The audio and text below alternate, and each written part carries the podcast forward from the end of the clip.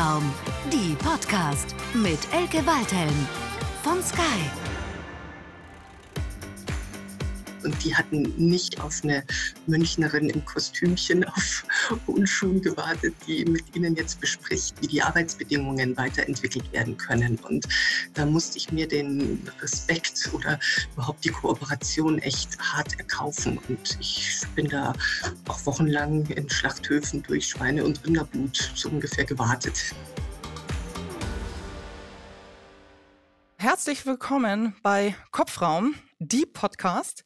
Ich freue mich heute wahnsinnig, äh, eine wahnsinnig inspirierende weibliche Führungspersönlichkeit hier zu Gast zu haben. Valerie Holzbohr. Ähm, wir haben uns selber kennengelernt über ein Frauennetzwerk, wo es sofort geklickt hat und wir gemerkt haben, wir haben viele gemeinsame Themen. Auch wenn Valerie nicht aus der Medienbranche kommt, sondern eine beeindruckenden Weg hinter sich hat über die Versicherungswirtschaft, über die Systemgastronomie, über die Ernährungsindustrie und zuletzt war sie Vorstand bei der Bundesagentur für Arbeit, der erste weibliche Vorstand und ich würde auch sagen, eine der wenigen weiblichen Vorstände, die wir ja momentan in Deutschland haben. Herzlich willkommen, Valerie. Hallo, ich freue mich total dabei zu sein und schön, dich vor Weihnachten nochmal ohne Maske zu sehen, Elke. Sag mal, Valerie, ich habe das jetzt ja sehr in der Kurzfassung gemacht. Kannst du vielleicht noch mal ein bisschen erläutern, was so dein Werdegang war und was die beruflichen Stationen waren, die du eingeschlagen hast? Ja, gerne. Also ich bin von der Pike auf Juristin. Ähm, ich habe auch schon ganz früh gewusst, dass ich Jura studieren will. Vielleicht liegt das daran, dass mein Vater auch Jurist ist und ich fand das immer so toll, wie er einfach auch unbekannte Sachverhalte immer aufdröselt. Also seine Denkweise fand ich so toll, dass ich wusste, das kann bestimmt nur über Jura kommen. Und ähm, habe parallel immer schon in Versicherungsunternehmen gearbeitet und bin dann nach dem zweiten Staatsexamen dort auch eingestiegen. Ich bin bei dem Arbeitgeberverband Versicherungen gewesen und war dann da auch stellvertretende Geschäftsführerin. Da haben wir überwiegend arbeitsrechtlich äh, die ganze Branche beraten. Es war spannend, also von kleinen Kündigungen bis hin zu ganzen Umstrukturierungen, also sehr vielfältig und wir durften da auch richtig ins Intime reingucken, oh. also hinter die Kulissen. Ja, ja, also es ist schon spannend, ist ja auch noch eine Männerwelt, also das mit dem Intim nicht falsch verstehen, aber es war, also es waren schöne Einblicke wirklich in die, in den Kern und den Herzen dieser Organisationen. Und von dort aus hat man mich dann weggelockt, äh, den Bundesverband der Systemgastronomie aufzubauen. Ist zwar erstmal ein anderes Produkt, also von der Versicherung auf, also der Volksmund würde sagen, Fast Food ist Systemgastronomie. Da sind die ganzen Größen wie McDonald's, Burger King, Kentucky Fried Chicken und äh, heute sind das ganz viele Marken, wo man gar nicht glaubt, dass die auch Systemgastronomie sind, weil sie so, also so scheinbar ganz gesunde Sachen im Vergleich zu dem anderen anbieten. Und äh, da waren wir Arbeitgeberverband und Wirtschaftsverband in einem, also das komplette Lobbyprogramm auch dazu. Also ich war zuständig von den Tarifverträgen für über 100.000 Beschäftigte bis hin zu dicken Kinder am Baggersee, äh, Transfettsäuren, äh, Agrarthemen, also wirklich die ganze Spanne, Umsatzsteuerfragen, also da fiel alles mit rein. Und zu dem Verband kam die Ernährungsindustrie dann noch dazu. Also ich habe zehn Jahre äh, den Systemgastronomieverband gemacht und fünf Jahre parallel auch noch die Ernährungsindustrie. Ja, und dann ging es in die größte Sozialbehörde Europas. Das ist die Bundesagentur für Arbeit. Und es klingt jetzt vielleicht wirrer, als es ist. Also dahinter steckt durchaus ein roter Faden. Sag mal, meine Lieblingsgeschichte, die ich ja von dir gehört habe, das waren so deine Erfahrungen im Schlachthof-Business.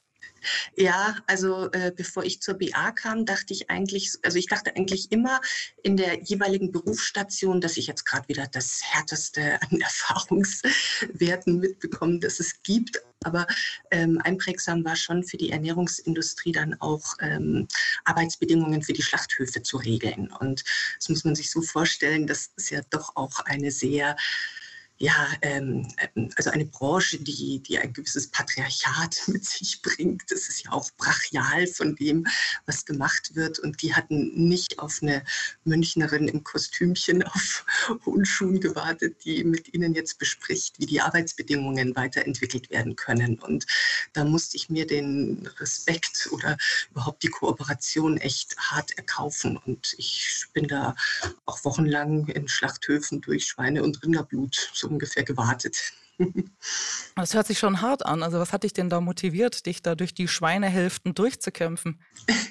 Ja, das Bild mit den Schweinehälften, das die Elke da gerade nennt, das hatte ich immer so plastisch erzählt, dass also diese Touren durch den Schlachthof, äh, die ich bekommen habe, die waren jetzt, also da hat man mich schon gechallenged, wie man neudeutsch sagen würde. Es ging dann querbeet äh, durch, durch eben diese Schlachthöfe und äh, dann, wenn dann diese die Schweine so hängen, die sind ja, sind ja riesige Dinge, auch diese Hälften. Und ähm, da gab es eben die legendäre Szene, dass die vor mir alle durchgegangen sind und ich einfach diese Hälften gar nicht auseinanderbiegen konnte, wie so ein Vorhang, um hinterher zu huschen. Und dann sprangen wirklich sogar Bandmitarbeiter auf und haben mir wie einen Vorhang die Schweinehälften auseinandergezogen, damit ich bei der Tour weiter hinterherrennen konnte. Also, aber du fragst, also du willst ja nicht die wilden äh, archaischen Bilder haben, sondern warum? Weil ich, ich wusste, wenn ich da was bewegen will und wenn ich will, dass, äh, dass ich das Vertrauen habe, dass mit mir gearbeitet wird, dann muss ich mir das brutal hart erdienen. Und ähm, ich, ich war immer in meinem ganzen Berufsleben von der Sache her motiviert. Das kriegt man ja auch oft anders beigebracht in diesen ganzen Coachings, dass man immer mehr strategisch und selbstoptimierend denkt. Vielleicht ist das auch richtig. Also ich war da immer stur im Sinne von voll auf die Sache. Und ich wollte da was weiterentwickeln. Vielleicht zum Hintergrund, ich glaube daran, dass es gut ist, wenn wir weiterhin in Deutschland schlachten, äh, weil da haben wir noch eine gewisse Kontrolle drüber. Wenn wir das ins Ausland ausgelagert haben, dann fallen die Aspekte Tierschutz und so weiter hinten unter. Und darum habe ich wirklich äh, leidenschaftlich dafür gekämpft, es in Deutschland so weiterzuentwickeln, dass es hier auch ähm, eine gewisse Anerkennung und Integration hat.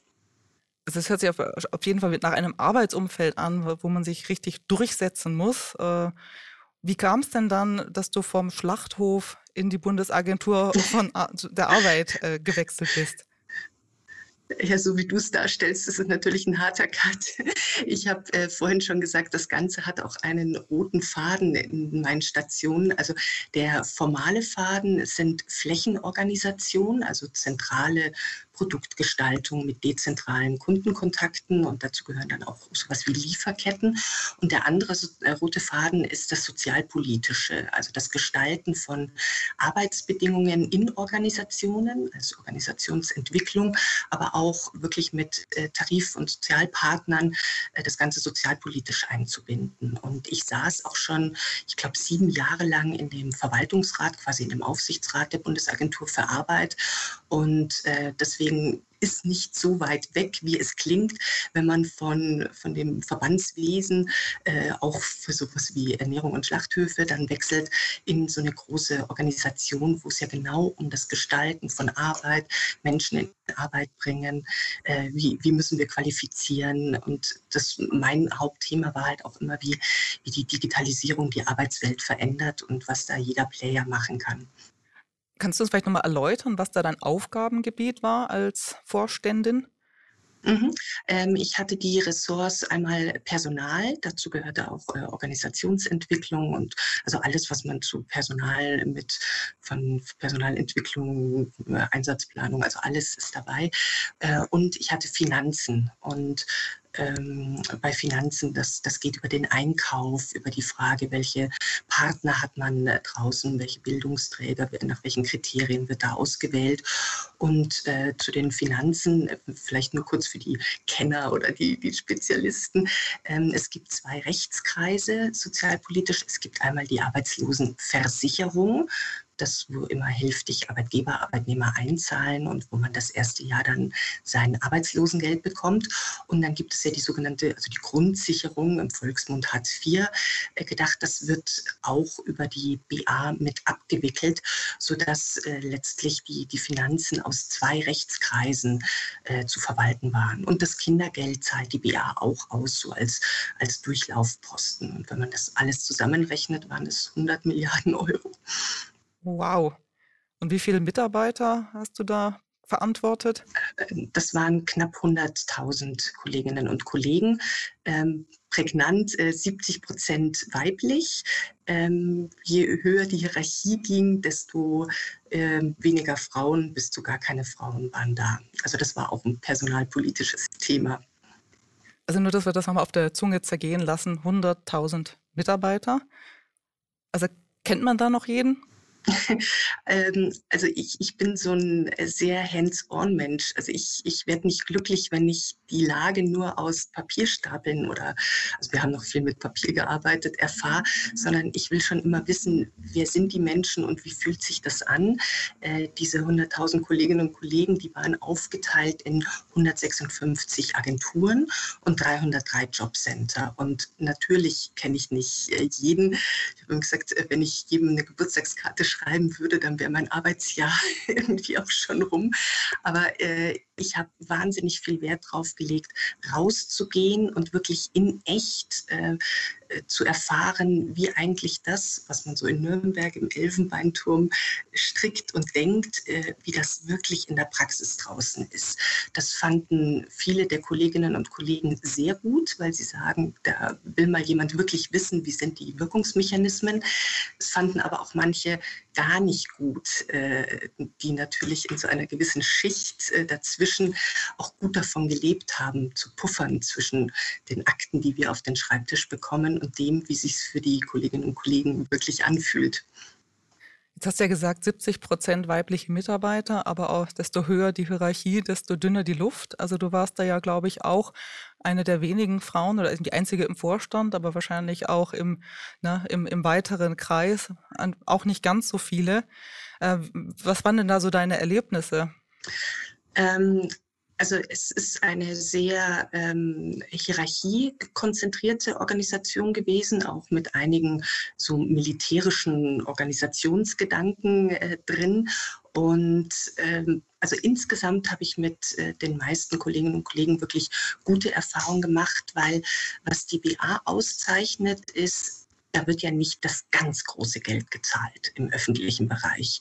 Und die Menschen, die da arbeiten, die sind wirklich ganz stark, wie nennt man das, intrinsisch motiviert. Also die kommen tatsächlich stark von der Sache her also Strukturen, die sehr hierarchisch geprägt sind, sind natürlich erstmal irritiert, wenn jemand sagt, lasst uns mal den Gedanken diskutieren oder auch mal eine Frage zurückstellt, wie, wie seht ihr denn das? Oder auch wirklich rausgeht und äh, sagt, wie, wie kommt denn das eigentlich vor Ort an? Und die Schwierigkeit ist es, das nicht als, ähm, also dass das nicht als Schwäche interpretiert wird.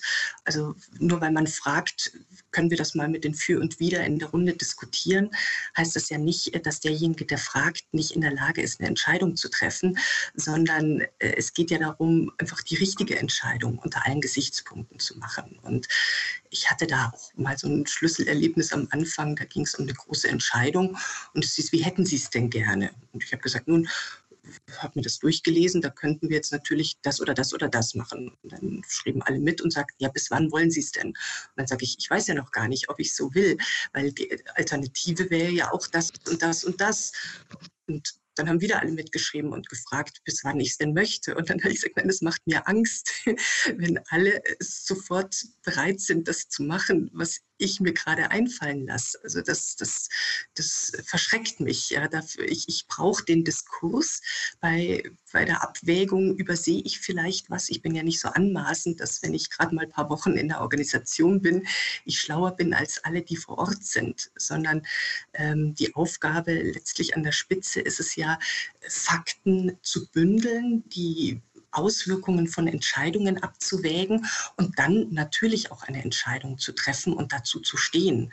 Aber ich bin jemand, dem der Entscheidungsfindungsprozess ähm, also viel wichtiger ist als danach das Durchknüppeln der Entscheidung.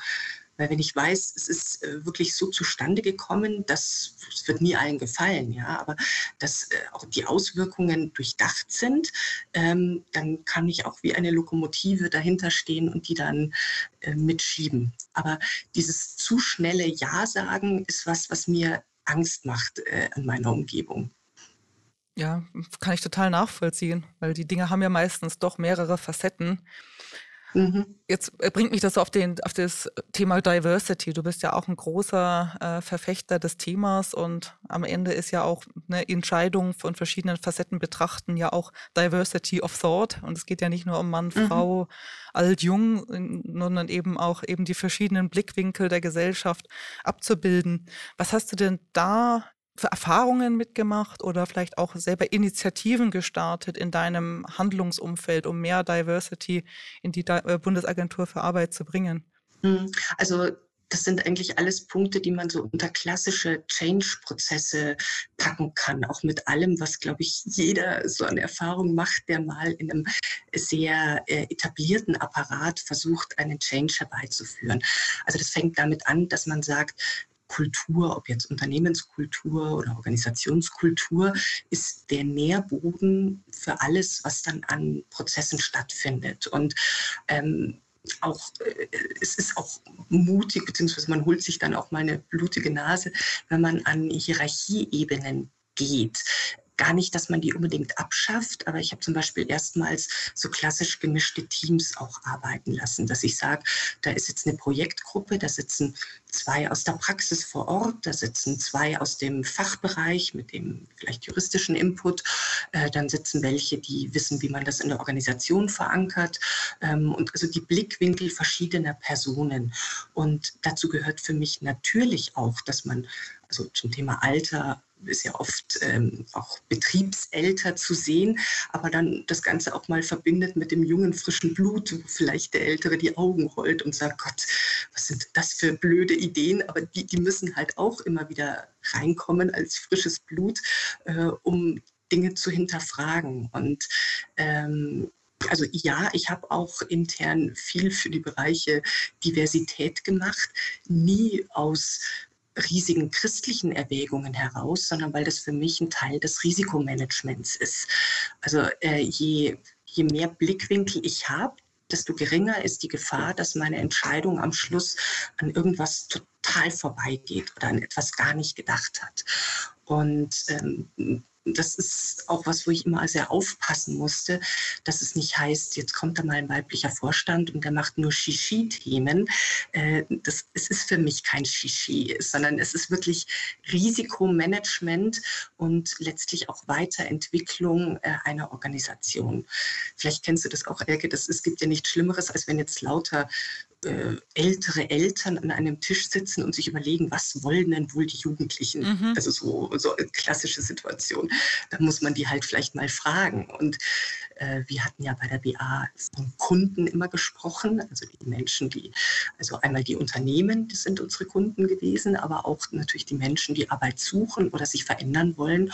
Und es ist ja auch gar nicht so verkehrt, mal aus deren Blickwinkel herauszudenken, was eigentlich richtig ist. Aber ich habe auch gelernt, man muss da, ich dachte, ich wäre für mein Temperament schon ähm, ganz homöopathisch dosiert gewesen, aber äh, also es, es, es braucht dann halt doch auch jede Organisation und jedes Unternehmen so ein gewisses Tempo und die Gratwanderung zwischen pushen, also Tempo reingeben, aber dann auch immer wieder alle abholen. Das kennt wahrscheinlich jeder, ob er Change in der Abteilung macht oder in einem Unternehmen. Das ist ein, ein ständiger Ritt auf der Rasierklinge. Hast du denn auch speziell was gemacht, um Frauen mehr zu fördern als Teil deiner Diversity-Aktivitäten? Ja, ich habe mich natürlich schon gefragt, warum sind wir insgesamt 70 Prozent Frauen und dann verschwinden die im Laufe äh, der Hierarchieebenen. Und äh, also was ich jedem raten würde, ist äh, schon anzufangen bei den, bei den Auswahlprozessen. Also ich weiß gar nicht, ob man immer so ein äh, klassisches Förderprogramm auflegen muss. Das ist mir manchmal ein bisschen künstlich, weil da werden dann immer die Frauen gecoacht, wie sie sich denn in ja, feindlichem Umfeld besser bewegen. Das, ich mag das eigentlich gar nicht so gerne. Ich möchte ja, dass das ganze Unternehmen eigentlich so ist, dass es äh, weder für Frauen noch für sonst jemanden als unangenehmes Umfeld empfunden wird. Also das fängt, wie gesagt, schon an bei den Auswahlprozessen. Ähm, es gibt auch Untersuchungen dazu, wie alleine der Text von Stellenausschreibungen, ob intern oder extern, bewirkt, äh, dass sich bestimmte Menschen angesprochen fühlen oder nicht. Also an sowas muss man auch mal ran. Man muss auch mal fragen, sind die Assessments, die man seit zehn Jahren macht, in der Form immer noch dabei? Und ähm, du hast vorhin gesagt, das sind bei 100.000, kann ich ja nicht mit jedem Einzelnen sprechen.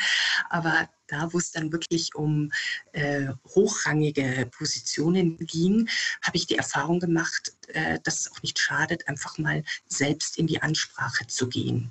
Also ich hatte Fälle, da äh, hat man mir gesagt, ja gut, natürlich haben wir Frauen angesprochen, aber die wollten alle nicht. Und das kriegt man, das kriegt man leider so oft gesagt, die wollen immer alle nicht. Und ich habe mir dann auch die Mühe gemacht, dann mal hinterher zu telefonieren. Ähm, es war am Anfang, es sind immer alle in Ohnmacht gefallen, wenn der Vorstand selber mal anruft. Das hat eine Zeit gebraucht, bis sich das etabliert hat, dass das nicht bös gemeint ist und auch keine Falle, sondern dass es wirkliches Interesse ist. Und ich habe tatsächlich an ein paar Stellen Frauen für etwas gewinnen können, wo nach der Erstansprache ein Nein kam. Also äh, ist immer die Frage, was hat man denen denn gesagt? Gell? Also man kann, man kann eine Stelle also auch so verpacken oder so verpacken, wenn man sagt, also ich sage Ihnen gleich, wenn Sie das machen, dann können Sie sich gleich von Ihren Kindern verabschieden und äh, sagen Sie Ihrem Mann, er soll sich am besten eine neue Frau suchen, weil dann sind Sie hier rund um die Uhr in der Mühle und das erwarten wir ist die Wahrscheinlichkeit eher, dass jemand Nein sagt. Und wenn man sagt, was können wir denn tun, ähm, sie zu entlasten, damit sie mit ihrer Kompetenz und ja, ihrem Wissen, ihrem Herz äh, uns hier unterstützen können, ist das eine ganz andere Ansprache. Also es menschelt überall. Mhm. Ja, ganz wichtiger Punkt. Und sag mal, du bist ja viel auch unterwegs in Frauennetzwerken, auf Panels, ähm, in, engagierst dich ehrenamtlich. Ähm, Würdest du sagen, du bist eigentlich immer so auf einer Welle mit anderen Frauen, die sich engagieren? Oder gibt es da auch manchmal unterschiedliche Blickwinkel auf die Dinge? Hm, also mit denen, die sich engagieren, die selber eine gewisse ja, berufliche Ebene mal erreicht haben, oft ja. Ich merke aber, dass manchmal, wenn so ein Panel ist, ähm, bei dem jetzt Menschen, die so noch, noch völlig im Berufsentwicklungsleben stecken, äh, zuhören, dass die manchmal ein bisschen enttäuscht oder vielleicht sogar fast böse mit mir sind, weil ich sehr schonungslos die Dinge auch darstelle. Also ich bin nicht die, die alle in den Arm nimmt und sagt, oh, Mimimi, das Leben ist ja hier jetzt auch ganz unfair mit dir gewesen und das ist gemein, sondern ich sage, ja, ähm, wenn wir was verändern wollen, dann müssen wir halt erstmal in gewisse Positionen kommen. Und da will ich niemandem was vormachen. Das hat sich auch in den letzten Jahren nicht so sehr geändert. Der Weg in Verantwortung, der ist brutal. Und ähm, also, da muss man halt sich halt immer überlegen, wie geht man damit um, dass manche Menschen auch mal unfair spielen, dass äh, da gelingt wird, dass vielleicht die Sache nicht bei allem so im Zentrum steht wie bei einem selbst. Und äh, natürlich habe ich immer, wenn ich selber Verantwortung hatte, das versucht, für die Menschen, mit denen ich arbeite, gerade nicht so zu machen, wie ich es unangenehm erlebt habe. Aber es, es, ist halt, also es ist halt einfach so, gerade für auch berufstätige Mütter, es ist brutal. Und äh, wie hast du vorhin gesagt, es wäre schön, wenn du ohne Schlaf auf, auskämst. Ja, das wäre es wär schön, wenn wir da mehr Zeit hätten. Aber es, es ist knallhart und solange nicht mehr von den Menschen mit einer sehr menschorientierten Haltung auch in Führung sind, wird so bleiben. Und äh, ich, ich appelliere halt dran, dann auch mal die Zähne zusammenzubeißen und auch mal durch was zu gehen, was man in dem Moment als himmelschreiende Fisivität empfindet. Weil wenn man den Weg nicht geht, dann sind wieder die anderen an den Stellen, die für andere das Arbeitsleben gestalten. Also, und das empfinden manche als frustrierend, da schreiben dann auch in Chats, also soll ich jetzt hier einfach weiter leiden oder so. Also ich ich, ich habe halt nicht den Allmachtshebel. Also es gibt halt nicht die Fee, die unser Arbeitsleben und das politische Leben in einem ändert. Also ich kann nur sagen, beißt euch durch und macht es dann, sagt dann nicht, ich habe auch gelitten, jetzt sollen die nach mir leiden, sondern beißt euch durch und gestaltet dann alles anders, was ihr schrecklich fandet. Das ist so, ja, vor Weihnachten eine Vision. nein, nein, aber ich, ich kann dir zustimmen. Ich meine, beruflicher Erfolg hat oft auch mit viel Arbeit und manchmal auch Durchbeißen zu tun und nicht nur mit, äh, ja, sich irgendwie glücklicherweise durch einen Zufall mit einer Visitenkarte ausgestattet zu fühlen. Mhm. Aber ich, ich sehe es wie es du, man muss es dann als Chance sehen, auch wieder sich einbringen zu können, gestalten zu können. Das ist halt dann das, was, was, was Spaß macht. Wenn du jetzt so deinem jüngeren Ich nochmal einen Tipp geben könntest, ja, äh, was das Leben einfacher macht, was wäre das? also ich habe da jetzt oft drüber nachgedacht. Ich glaube, ich würde am Ende in den äh, Essentials gar nicht so viel anders machen. Ich würde mir die eine oder andere äh, blutige Schramme vielleicht ersparen, weil ich äh, heute besser weiß, wie Menschen auch ticken.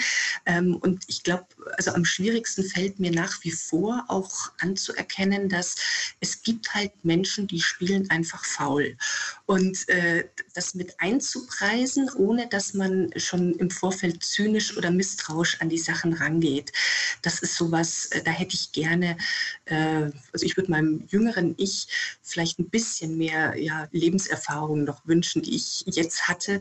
Ich ich habe Gott sei Dank unglaublich viel Energie. Also Energie äh, ersetzt ja oder ja, kompensiert ja dann auch mal die eine oder andere Extra-Runde, die man drehen muss. Aber also hätte ich mein Wissen von heute mit dem von damals, ich wüsste ja gar nicht, wohin mit meiner Energie. Ich wäre ja nur noch Marathon gelaufen.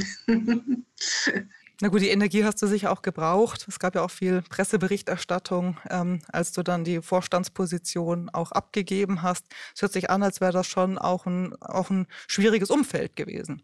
Ja, es ist, äh, es genügen ja manchmal ganz wenige Einzelpersonen mit der richtigen, also mit dem richtigen Machthebel, um dann doch auch äh, was lostreten zu können. Also ich gebe zu, ich hätte das tatsächlich gerne noch weiter gemacht. Und es, es gibt da auch noch vieles zu tun, aber das gehört wieder zu dem Thema Resilienz und äh, Aufstehen und Weitermachen. Manche Dinge sind dann halt einfach so. Und am Ende, das ist auch sowas, was ich gelernt habe. Äh, es ist auch alles immer für irgendwas gut. Ähm, und egal wie, wie bedrohlich gerade mal eine Einzelsituation ist, es geht ja auch immer weiter. Und ähm, es ist mir schon oft passiert im Berufsleben oder sonst im Leben, dass ich mir ein Jahr später gedacht habe, Mensch, hat sich eigentlich doch äh, durch dieses Unangenehme dann wieder in eine Richtung geschoben, ähm, die, die weitergebracht hat. Aber sag mal, wo ziehst du denn deine Energie her und deine Resilienz? Hast du da einen Geheimtipp? Also ich bin vom Grund auf ein wahnsinnig positiver und äh, optimistischer Mensch. Und ähm, also was für mich großartig ist, ist wirklich meine Tochter. Ähm, wir äh, machen viel miteinander, wir sprechen auch viel. Also dieses, dieses Erlebnis, äh, da mit jemandem, der die nächste Generation ist, teilen zu können, das ist schön. Und da reiße ich mich auch manchmal besonders zusammen, weil ich mir denke, das bist du jetzt auch dem Kind schuldig, nicht irgendwie von was Beruflichem zu kommen und dann da wieder rumzunölen. Und ja, ansonsten, ich mache auch wirklich gerne Sport als Ausgleich. Also egal wie düster mal was aussieht oder wie man sich ärgert, 20, 30 Minuten joggen und dann ist gleich schon wieder alles viel besser. Aber ich glaube, es ist, ich glaube, es ist eine Haltungsfrage. Also ob man aus jedem, ja, aus jedem Missgeschick immer gleich ein, ein noch längeres Lamentieren macht oder ob man sagt, okay, lief blöd, was lernst du daraus, was machst du nächstes Mal anders oder was lernst du über den anderen Menschen daraus und dann weiter. Also die, die immer jetzt das Wort Resilienz ist ja heute ähm, öfter gezogen als früher, aber da ist schon was dran. Also dieses, wie gehe ich mit einem Rückschlag um, im Kleinen wie im Großen. Mhm. Aufstehen, Krone richten, weitergehen. Ganz genau. Ich habe mir auch mal, ich habe mir auch mal angewöhnt mit meiner Tochter. Ähm, ich weiß nicht, kennst du vielleicht auch, dass man manchmal abends so da sitzt und dann geht einem durch den Kopf jeder, der einem die Vorfahrt genommen hat, wo man sich geärgert hat, ob irgendjemand im Supermarkt blöd war, im Job irgendwas. Also man kreist ja schnell mal um, wer alles heute blöd war. Und dann hatten wir uns, und ihr ging es in der Schule genauso. Also so, das eine war mit einem Lehrer, das andere war dies und jenes. Und dann haben wir uns vorgenommen, abends nur immer jeden Abend drei Dinge zu teilen, die heute gut waren. Mhm. Und das ist am Anfang ganz ungewohnt, weil man merkt, dass man fast drüber nachdenken muss, was war eigentlich gut und die blöden Sachen, die fallen einem immer sofort ein. Aber wenn man das mal so ein paar Wochen oder ein paar Monate macht, dann kriegt das auch nochmal so eine, so eine Dynamik und man merkt, meine Güte, es ist eigentlich sind viel mehr Menschen freundlich pro Tag als der eine, der einem da, keine Ahnung, die Vorfahrt nimmt. Ach, das finde ich echt eine gute Inspiration. Ich glaube, das muss ich mir auch angewöhnen. Einfach mal um positiver aus dem Tag zu gehen, weil du hast völlig recht. Es passiert ja viel mehr Gutes und trotzdem ärgert man sich über die wenigen schlechten Dinge. Aber wo du über drei Dinge sprichst, vielleicht ist das mhm. eine gute Überleitung. Ich habe ja immer so drei Sätze, die ich meinen äh, Gästen zur Vollendung äh, gebe. Mhm. Ähm, und ähm, ich fange jetzt gleich mal mit dem ersten an. Der erste Satz, den ich dich bitten würde zu beenden, ist, und ich erkläre es auch kurz, ähm, wenn ich Kaiserin von Deutschland wäre, mhm. dann würde ich Kaiserin, weil keine Demokratie, kein, du musst keinen anderen fragen, du kannst einfach alleine entscheiden. Mhm. Ach, schön, ja. Es ist immer die Frage, ob die Demokratie die richtigste Form ist, aber es ist immer die Frage, wer Kaiser ist. Gell?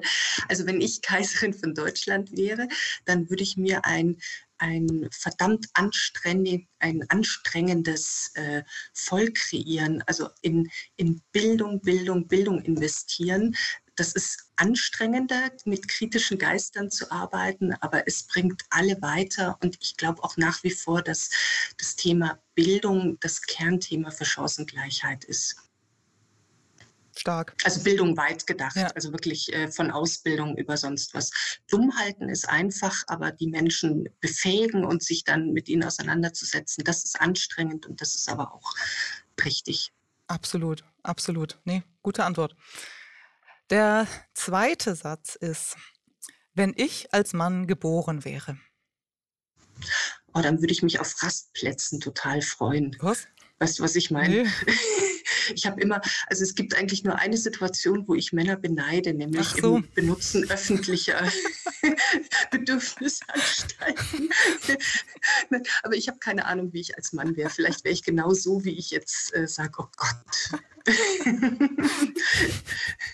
Oh ja, das habe ich ein Bild im Kopf. Deswegen leite ich gleich über zum, zum dritten Satz, äh, den ich dich bitten würde zu vollenden. Und der ist, die nachfolgenden Generationen an Frauen werden es leichter haben, weil? Da bin ich mir nicht sicher, aber wenn sie es leichter haben, dann weil einfach die Möglichkeiten, die, die rechtlichen und eben auch wieder Thema Bildung so da sind. Also es führt an uns eigentlich kein Weg vorbei. Also weil ich hoffe, dass sie sich noch mehr ihr Lebenskonstrukt aussuchen können und von unseren Sträußen, die wir ausfechten, noch mal ein bisschen mehr Resolutheit äh, lernen, als wir vielleicht manchmal haben, auch wenn wir denken, wir wären schon so total resolut. Mhm. Aber ich, ich, bin, ich bin aber nicht ganz sicher und ich gebe auch zu, dass dieses Corona sehe ich nicht als wahnsinnigen Beitrag dazu, sondern äh, das könnte uns auch in etwas konservativere Gefüge wieder zurückwerfen. Aber ich bin ja Optimist. Also ich glaube, weil sie von uns wieder gelernt haben, dass es sich am Ende lohnt. Das finde ich eine gute Antwort. Liebe Valerie, dann kommen wir auch ans Ende unseres Podcasts. Ich möchte mich jetzt ganz, ganz herzlich bei dir bedanken für die spannenden Einblicke von Schweinehälften bis Bundesagentur für Arbeit. Ähm, Finde ich unglaublich spannend, welchen Werdegang du hingelegt hast. Vielen Dank für die Einblicke und ich hoffe, der ein oder andere hat eine Inspiration, ja, dass es sich auch mal lohnt, die Zähne zusammenzubeißen zum Beispiel, mitgenommen. Ganz, ganz ja, herzlichen Dank. Genau, herzlichen Dank fürs Danke, Gespräch Elke. und ich hoffe, wir sehen uns bald. Ja, freut mich. Schön, dass ich dabei sein durfte. Ciao. Das war Kopfraum, die Podcast mit Elke Waldhelm von Sky. Wir sind auf scharf. Wir sind auf scharf. Es wird aufgezeichnet. Oh Gott, oh Gott. Also ab jetzt keine schmutzigen Witze mehr. Das sagst du, nachdem du sagst, ab jetzt sind wir auf scharf. Also wirklich.